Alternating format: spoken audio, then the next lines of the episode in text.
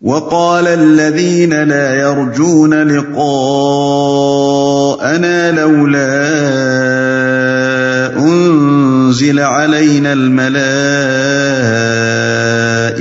او نرى ربنا لقد استكبروا في انفسهم وعتوا عتوا كبيرا جو لوگ ہمارے حضور پیش ہونے کا اندیشہ نہیں رکھتے، وہ کہتے ہیں، کیوں نہ فرشتے ہمارے پاس بھیجے جائیں یا پھر ہم اپنے رب کو دیکھیں۔ بڑا گھمنڈ لے بیٹھے ہیں یہ اپنے نفس میں اور حد سے گزر گئے یہ اپنی سرکشی میں۔ فرشتے ہمارے پاس بھیجے جائیں۔ یعنی اگر واقعی خدا کا ارادہ یہ ہے کہ ہم تک اپنا پیغام پہنچائے تو ایک نبی کو واسطہ بنا کر صرف اس کے پاس فرشتہ بھیج دینا کافی نہیں ہے۔ ہر شخص کے پاس ایک فرشتہ آنا چاہیے جو اسے بتائے کہ تیرا رب تجھے یہ ہدایت دیتا ہے۔ یا فرشتوں کا ایک وقت مجمع عام میں ہم سب کے سامنے آ جائے اور خدا کا پیغام پہنچا دے۔ سورہ انعام میں بھی ان کے اس اعتراض کو نقل کیا گیا ہے۔ ارشاد ہوتا ہے، وَإِذَا جَاءَتْهُمْ آيَةٌ قَالُوا لَن نُؤْمِنَ حَتَّى نُؤْتَى مِثْلَ مَا أُوتِيَ اللہ اقلم حیث یج الرسالہ۔ یعنی جب کوئی آیت ان کے سامنے پیش ہوتی ہے تو کہتے ہیں ہم ہرگز نہ مانیں گے جب تک ہمیں وہی کچھ نہ دیا جائے جو اللہ کے رسولوں کو دیا گیا ہے۔ حالانکہ اللہ زیادہ بہتر جانتا ہے کہ اپنا پیغام پہنچانے کا کیا انتظام کرے۔ آیت 124 ہم اپنے رب کو دیکھیں۔ یعنی اللہ میاں خود تشریف لے آئیں اور فرمائیں کہ بندو میری تم سے یہ التماس ہے۔ گھمنڈ لے بیٹھے یہ اپنے نفس میں۔ دوسرا ترجمہ یہ بھی ہو سکتا ہے کہ بڑی چیز سمجھ لیا اپنی دانش میں انہوں نے اپنے آپ کو۔ يوم يرون لا بشرى يومئذ للمجرمين ويقولون حجرا محجورا۔ وقدمنا إلى ما عملوا من عمل فجعلناه هباء منثورا جس روز یہ فرشتوں کو دیکھیں گے، وہ مجرموں کے لیے کسی بشارت کا دن نہ ہوگا۔ چیخ اٹھیں گے کہ پناہ با خدا، اور جو کچھ بھی ان کا کیا دھرا ہے، اسے لے کر ہم غبار کی طرح اڑا دیں گے۔ کسی بشارت کا دن نہ ہوگا۔ یہی مضمون سورہ انعام آیت آٹھ اور سورہ ہجر آیات سات اور آٹھ اور آیات اکاون تا چونسٹھ میں تفصیل کے ساتھ بیان ہو چکا ہے۔ اس کے علاوہ سورہ بنی اسرائیل کی آیات نبے تا پچانوے میں بھی کفار کے بہت سے عجیب و غریب مطالبات کے ساتھ اس کا ذکر کر کے جواب دیا گیا ہے۔ اصحاب الجنت خیر مستقرا مقیلا۔ بس وہی لوگ جو جنت کے مستحق ہیں، اس دن اچھی جگہ ٹھہریں گے اور دوپہر گزارنے کو عمدہ مقام پائیں گے۔ یعنی میدان حشر میں جنت کے مستحق لوگوں کے ساتھ مجرمین سے مختلف معاملہ ہوگا۔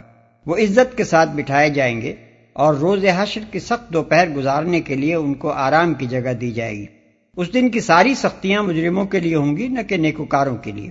جیسا کہ حدیث میں آیا ہے کہ حضور صلی اللہ علیہ وسلم نے فرمایا قسم اس ذات کی جس کے ہاتھ میں میری جان ہے، قیامت کا عظیم الشان اور خوفناک دن ایک مومن کے لیے بہت ہلکا کر دیا جائے گا، حتیٰ کہ اتنا ہلکا جتنا دنیا میں ایک فرض نماز پڑھنے کا وقت ہوتا ہے۔ مسند احمد بروایت ابن سعید خدری۔ وَيَوْمَ تَشَقَّقُ السَّمَاءُ بِالْغَمَامِ وَنُزِّلَ الْمَلَائِكَةُ تَنزِيلًا۔ آسمان کو چیرتا ہوا ایک بادل اس روز نمودار ہوگا اور فرشتوں کے پرے کے پرے اتار دیے جائیں گے۔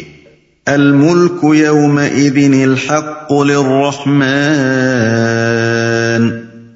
وكان يوما على الكافرين عسيرا اس روز حقیقی بادشاہی صرف رحمان کی ہوگی اور وہ منکرین کے لیے بڑا سخت دن ہوگا۔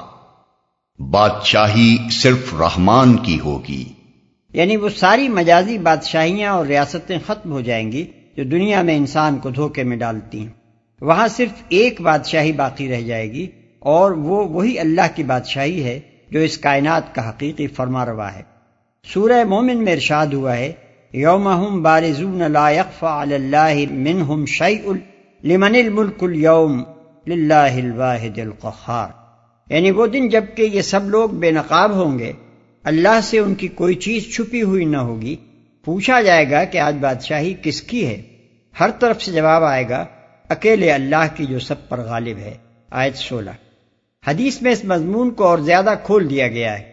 حضور صلی اللہ علیہ وسلم نے فرمایا، اللہ تعالیٰ ایک ہاتھ میں آسمانوں اور دوسرے ہاتھ میں زمین کو لے کر فرمائے گا، میں ہوں بادشاہ، میں ہوں فرما روا اب کہاں ہیں وہ زمین کے بادشاہ؟ کہاں ہیں وہ جبار؟ کہاں ہیں وہ متکبر لوگ؟ یہ روایت مسند احمد، بخاری، مسلم اور ابو داود میں تھوڑے تھوڑے لفظی اختلافات کے ساتھ بیان ہوئی ہے۔ وَيَوْمَ يَعَضُّ الظَّالِمُ عَلَى يَدَيْهِ يَقُولُ يَا لَيْتَنِ اتَّخَذْتُ مَعَ الرَّسُولِ سَبِيلًا۔ يَا وَيْلَتَى لَيْتَنِي لَمْ أَتَّخِذْ فُلَانًا خَلِيلًا۔ لقد أضلني عن الذكر بعد إذ جاءني وكان الشيطان للإنسان خذولا ظالم انسان اپنا ہاتھ چبائے گا اور کہے گا، کاش میں نے رسول کا ساتھ دیا ہوتا۔ ہائے میری کم بختی، کاش میں نے فلاں شخص کو دوست نہ بنایا ہوتا۔ اس کے بہکائے میں آ کر میں نے وہ نصیحت نہ مانی۔ جو میرے پاس آئی تھی۔ شیطان انسان کے حق میں بڑا ہی بے وفا نکلا۔ ہو سکتا ہے کہ یہ بھی کافری کے قول کا ایک حصہ ہو اور ہو سکتا ہے کہ یہ اس کے قول پر اللہ تعالیٰ کا اپنا ارشاد ہو۔ اس دوسری صورت میں مناسب ترجمہ یہ ہوگا اور شیطان تو ہے ہی انسان کو این وقت پر دغا دینے والا۔ وقال الرسول يا رب ان قوم اتخذوا هذا القرآن مهجورا۔ اور رسول کہے گا کہ اے میرے رب، میری قوم کے لوگوں نے اس قرآن کو نشانہ تصحیق بنا لیا تھا۔ نشانہ تصحیق۔ اصل میں لفظ محجور استعمال ہوا ہے، جس کے کئی معنی اگر اسے حج سے مشتق مانا جائے، تو معنی ہوں گے متروک۔ یعنی ان لوگوں نے قرآن کو قابل التفات ہی نہ سمجھا، نہ اسے قبول کیا اور نہ اس سے کوئی اثر لیا۔ اور اگر حج سے مشتق مانا جائے تو اس کے دو معنی ہو سکتے ہیں۔ ایک یہ کہ انہوں نے معذ اللہ اسے ہزیان اور بکواس سمجھا۔ دوسرے یہ کہ انہوں نے اسے اپنے ہزیان اور اپنی بکواس کا ہدف بنا لیا۔ اور اس پر طرح طرح کی باتیں چھانٹتے رہے۔ وَكَذَلِكَ جَعَلْنَا لِكُلِّ نَبِيٍّ عَدُوًا مِّنَ الْمُجْرِمِينَ۔ وَكَفَى بِرَبِّكَ هَادِيًا وَنَصِيرًا۔ اے محمد ہم نے تو اسی طرح مجرموں کو ہر نبی کا دشمن بنایا ہے، اور تمہارے لیے تمہارا رب ہی رہنمائی اور مدد کو کافی ہے۔ مجرموں کو ہر نبی کا دشمن بنایا ہے۔ یعنی آج جو دشمنی تمہارے ساتھ کی جا رہی ہے، یہ کوئی نئی بات نہیں ہے۔ پہلے بھی ایسا ہی ہوتا رہا ہے کہ جب کوئی نبی حق اور راستی کی دعوت دینے اٹھا، تو وقت کے سارے جرائم پیشہ لوگ ہاتھ دھو کر اس کے پیچھے پڑ گئے۔ یہ مضمون سورہ انعام آیات 112 113 میں بھی گزر چکا ہے۔ اور یہ جو فرمایا کہ ہم نے ان کو دشمن بنایا ہے، تو اس کا مطلب یہ ہے کہ ہمارا قانون فطرت یہی کچھ ہے۔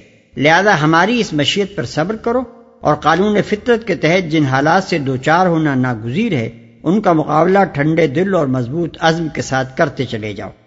اس بات کی امید نہ رکھو کہ ادھر تم نے حق پیش کیا اور ادھر ایک دنیا کی دنیا اسے قبول کرنے کے لیے امنڈ آئے گی۔ اور سارے غلط کار اپنی اپنی غلط کاریوں سے تائب ہو کر اسے ہاتھوں ہاتھ لینے لگیں گے۔ اور تمہارے لیے تمہارا رب ہی رہنمائی اور مدد کو کافی ہے۔ رہنمائی سے مراد صرف علم حق عطا کرنا ہی نہیں ہے بلکہ تحریک اسلامی کو کامیابی کے ساتھ چلانے کے لیے اور دشمنوں کی چالوں کو شکست دینے کے لیے بر وقت صحیح تدبیریں سجھانا بھی ہے۔ اور مدد سے مراد ہر قسم کی مدد حق اور باطل کی کشمکش میں جتنے محاذ بھی کھلیں۔ ہر ایک پر اہل حق کی تائید میں کمک پہنچانا اللہ کا کام ہے۔ دلیل کی لڑائی ہو تو وہی اہل حق کو حجت بالغ عطا کرتا ہے۔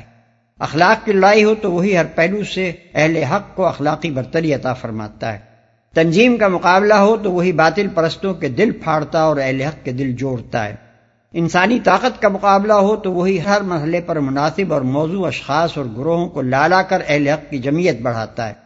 مادی وسائل کی ضرورت ہو تو وہی اہل حق کے تھوڑے مال و اسباب میں وہ برکت دیتا ہے کہ اہل باطل کے وسائل کی فراوانی ان کے مقابلے میں محض دھوکے کی ٹٹی ثابت ہوتی ہے۔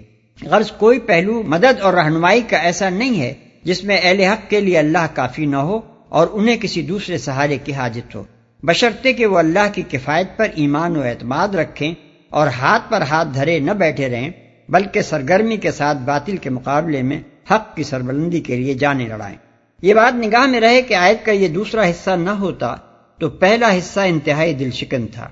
اس سے بڑھ کر ہمت توڑ دینے والی اور کیا چیز ہو سکتی ہے کہ ایک شخص کو یہ خبر دی جائے کہ ہم نے جان بوجھ کر تیرے سپرد ایک ایسا کام کیا ہے، جسے شروع کرتے ہی دنیا بھر کے کتے اور بھیڑیے تجھے لپٹ جائیں گے۔ لیکن اس اطلاع کی ساری خوفناکی یہ حرف تسلی سن کر دور ہو جاتی ہے کہ اس جان غسل کشمکش کے میدان میں اتار کر ہم نے تجھے اکیلا نہیں چھوڑ دیا ہے۔ بلکہ ہم خود تیری حمایت کو موجود ہیں۔ ایمان دل میں ہو تو اس سے بڑھ کر ہمت دلانے والی بات اور کیا ہو سکتی ہے کہ خداوند عالم آپ ہماری مدد اور رہنمائی کا ذمہ لے رہا ہے۔ اس کے بعد تو صرف ایک کم اعتقاد بزدل ہی میدان میں آگے بڑھنے سے ہچکچا سکتا ہے۔ وقال الذين كفروا لولا نزل عليه القرآن جملة واحدة۔ كذلك لنثبت به فؤادك ورتلناه ترتيلا. منکرین کہتے ہیں، اس شخص پر سارا قرآن ایک ہی وقت میں کیوں نہ اتار دیا گیا؟ ہاں ایسا اس لیے کیا گیا ہے کہ اس کو اچھی طرح ہم تمہارے ذہن نشین کرتے رہیں اور اسی غرض کے لیے ہم نے اس کو ایک خاص ترتیب کے ساتھ الگ الگ اجزاء کی شکل دی ہے۔ ایک ہی وقت میں کیوں نہ اتار دیا گیا؟ یہ کفار مکہ کا بڑا دل پسند اعتراض تھا، جسے وہ اپنے نزدیک نہایت زوردار اعتراض سمجھ کر بار بار دہراتے تھے۔ اور قرآن میں بھی اس کو متعدد مقامات پر نقل کر کے اس کا جواب دیا گیا۔ ہے ان کے سوال کا مطلب یہ تھا کہ اگر یہ شخص خود سوچ سوچ کر یا کسی سے پوچھ پوچھ کر اور کتابوں میں سے نقل کر کر کے یہ مضامین نہیں لا رہا ہے، بلکہ یہ واقعی خدا کی کتاب ہے، تو پوری کتاب اکٹھی ایک وقت میں کیوں نہیں آ جاتی؟ خدا تو جانتا ہے کہ پوری بات کیا ہے، جو وہ فرمانا چاہتا ہے۔ وہ نازل کرنے والا ہوتا تو سب کچھ بیک وقت فرما دیتا۔ یہ جو سوچ سوچ کر کبھی کچھ مضمون لایا جاتا ہے اور کبھی کچھ، یہ اس بات کی سری علامت ہے کہ وہی اوپر سے نہیں آتی یہی کہیں سے حاصل کی جاتی ہے یا خود گھڑ گھڑ کر لائی جاتی ہے۔ تمہارے ذہن نشین کرتے رہیں۔ دوسرا ترجمہ یہ بھی ہو سکتا ہے کہ اس کے ذریعے سے ہم تمہارا دل مضبوط کرتے رہیں یا تمہاری ہمت بندھاتے رہیں۔ الفاظ دونوں مفہوموں پر حاوی ہیں اور دونوں ہی مراد بھی ہیں۔ اس طرح ایک ہی فقرے میں قرآن کو بتدی نازل کرنے کی بہت سی حکمتیں بیان کر دی گئی ایک، وہ لفظ بلفظ حافظے میں محفوظ ہو سکے، کیونکہ اس کی تبلیغ و اشاعت تحریری صورت میں نہیں، بلکہ ایک ان پڑھ نبی کے ذریعے سے ان پڑھ قوم میں زبانی تقریر کی شکل میں ہو رہی ہے۔ دو۔ اس کی تعلیمات اچھی طرح ذہن نشین ہو سکیں۔ اس کے لیے ٹھہر ٹھہر کر تھوڑی تھوڑی بات کہنا اور ایک ہی بات کو مختلف اوقات میں مختلف طریقوں سے بیان کرنا زیادہ مفید ہے۔ تین۔ اس کے بتائے ہوئے طریقے زندگی پر دل جمتا جائے۔ اس کے لیے احکام و ہدایات کا بتدین نازل کرنا زیادہ مبنی بر حکمت ہے۔ ورنہ اگر سارا قانون اور پورا نظام حیات بیک وقت بیان کر کے اسے قائم کرنے کا حکم دے دیا جائے تو ہوش پراگندہ ہو جائیں۔ علاوہ بری یہ بھی ایک حقیقت ہے کہ ہر حکم اگر مناسب موقع پر دیا جائے تو اس کی حکمت اور روح زیادہ اچھی طرح سمجھ میں آتی ہے، بنسبت اس کے کہ تمام احکام دفعوار مرتب کر کے بیک وقت دے دیے گئے ہوں۔ چار، تحریک اسلامی کے دوران میں جبکہ حق اور باطل کی مسلسل کشمکش چل رہی ہو، نبی اور اس کے پیرووں کی ہمت بندھائی جاتی رہے۔ اس کے لیے خدا کی طرف سے بار بار وقتاً فوقتاً، موقع بموقع پیغام آنا زیادہ کارگر ہے۔ بنسبت اس کے کہ بس ایک دفعہ ایک لمبا چوڑا ہدایت نامہ دے کر عمر بھر کے لیے دنیا بھر کی مزاحمتوں کا مقابلہ کرنے کو یوں ہی چھوڑ دیا جائے۔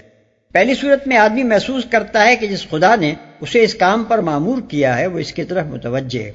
اس کے کام سے دلچسپی لے رہا ہے، اس کے حالات پر نگاہ رکھتا ہے، اس کی مشکلات میں رہنمائی کر رہا ہے اور ہر ضرورت کے موقع پر اسے شرف بازیابی و مخاطبت عطا فرما کر اس کے ساتھ اپنے تعلق کو تازہ کرتا رہتا ہے۔ یہ چیز حوصلہ بڑھانے والی اور عزم کو مضبوط رکھنے والی ہے۔ دوسری صورت میں آدمی کو یوں محسوس ہوتا ہے کہ بس وہ ہے اور طوفان کی موجیں۔ ولا يأتونك بمثل إلا جئناك بالحق وأحسن تفسيرا۔ اور اس میں یہ مسلحت بھی ہے کہ جب کبھی وہ تمہارے سامنے کوئی نرالی بات یا عجیب سوال لے کر آئے اس کا ٹھیک جواب بر وقت ہم نے تمہیں دے دیا۔ اور بہترین طریقے سے بات کھول دی یہ نزول قرآن میں تدریج کا طریقہ اختیار کرنے کی ایک اور حکمت ہے۔ قرآن مجید کی شان نزول یہ نہیں ہے کہ اللہ تعالیٰ ہدایت کے موضوع پر ایک کتاب تصنیف کرنا چاہتا ہے اور اس کی اشاعت کے لیے اس نے نبی کو ایجنٹ بنایا ہے۔ بات اگر یہی ہوتی تو یہ مطالبہ بجا ہوتا کہ پوری کتاب تصنیف کر کے بیک وقت ایجنٹ کے حوالے کر دی جائے۔ لیکن دراصل اس کی شان نزول یہ ہے کہ اللہ تعالیٰ کفر اور جاہلیت اور فسق کے مقابلے میں ایمان و اسلام اور اطاعت و تقوی کی ایک تحریک برپا کرنا چاہتا ہے اور اس کے لیے اس نے ایک نبی کو دائی و قائد بنا کر اٹھایا ہے۔ اس تحریک کے دوران میں اگر ایک طرف قائد اور اس کے پیرووں کو حسب ضرورت تعلیم اور ہدایات دینا اس نے اپنے ذمے لیا ہے، تو دوسری طرف یہ کام بھی اپنے ہی ذمے رکھا ہے کہ مخالفین جب کبھی کوئی اعتراض یا شبہ یا الجھن پیش کریں، اسے وہ صاف کر دے۔ اور جب بھی وہ کسی بات کو غلط مانی پہنائے، وہ اس کی صحیح تشریح و تفسیر کر دے۔ ان مختلف ضروریات کے لیے جو تقریریں اللہ کی طرف سے نازل ہو رہی ہیں، ان کے مجموعے کا نام قرآن ہے۔ اور یہ ایک کتاب آئین یا کتاب اخلاق و فلسفہ نہیں بلکہ کتاب تحریک ہے، جس کے بارز وجود میں آنے کی صحیح فطری صورت یہی ہے کہ تحریک کے اول لمحے آغاز کے ساتھ شروع ہو اور آخری لمحات تک جیسے جیسے تحریک چلتی رہے، یہ بھی ساتھ ساتھ حسب موقع و ضرورت نازل ہوتی رہے۔ الذين يحشرون على وجوههم إلى جهنم أولئك شر مكانا وأضل سبيلا. جو لوگ اوندھے منہ جہنم کی طرف دھکیلے جانے والے ہیں ان کا موقف بہت برا اور ان کی راہ حد درجہ غلط ہے۔ یعنی جو لوگ سیدھی بات کو الٹی طرح سوچتے ہیں اور الٹے نتائج نکالتے ہیں ان کی عقل اوندھی ہے۔